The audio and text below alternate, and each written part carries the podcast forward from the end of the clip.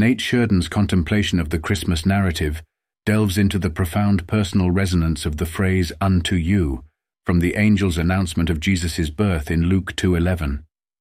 This phrasing is pivotal, he argues, because it signifies a direct and personal address to each individual's deep-seated need for redemption and salvation due to inherent sinfulness.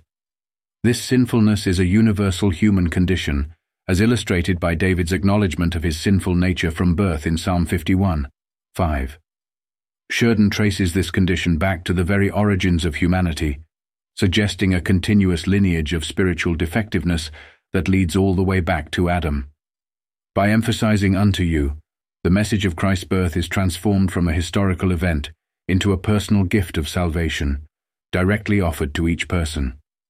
This birth is distinct and revolutionary in its sinlessness and divine nature, breaking the long lineage of sin-tainted human births. It's a beacon of hope, signifying the commencement of a new kind of existence for humanity, one that's pure, holy, and reconciled with God. Shurden's reflection encourages a deeper engagement with the Christmas story, urging individuals to perceive beyond the familiar recounting and recognize the profound personal invitation embedded within.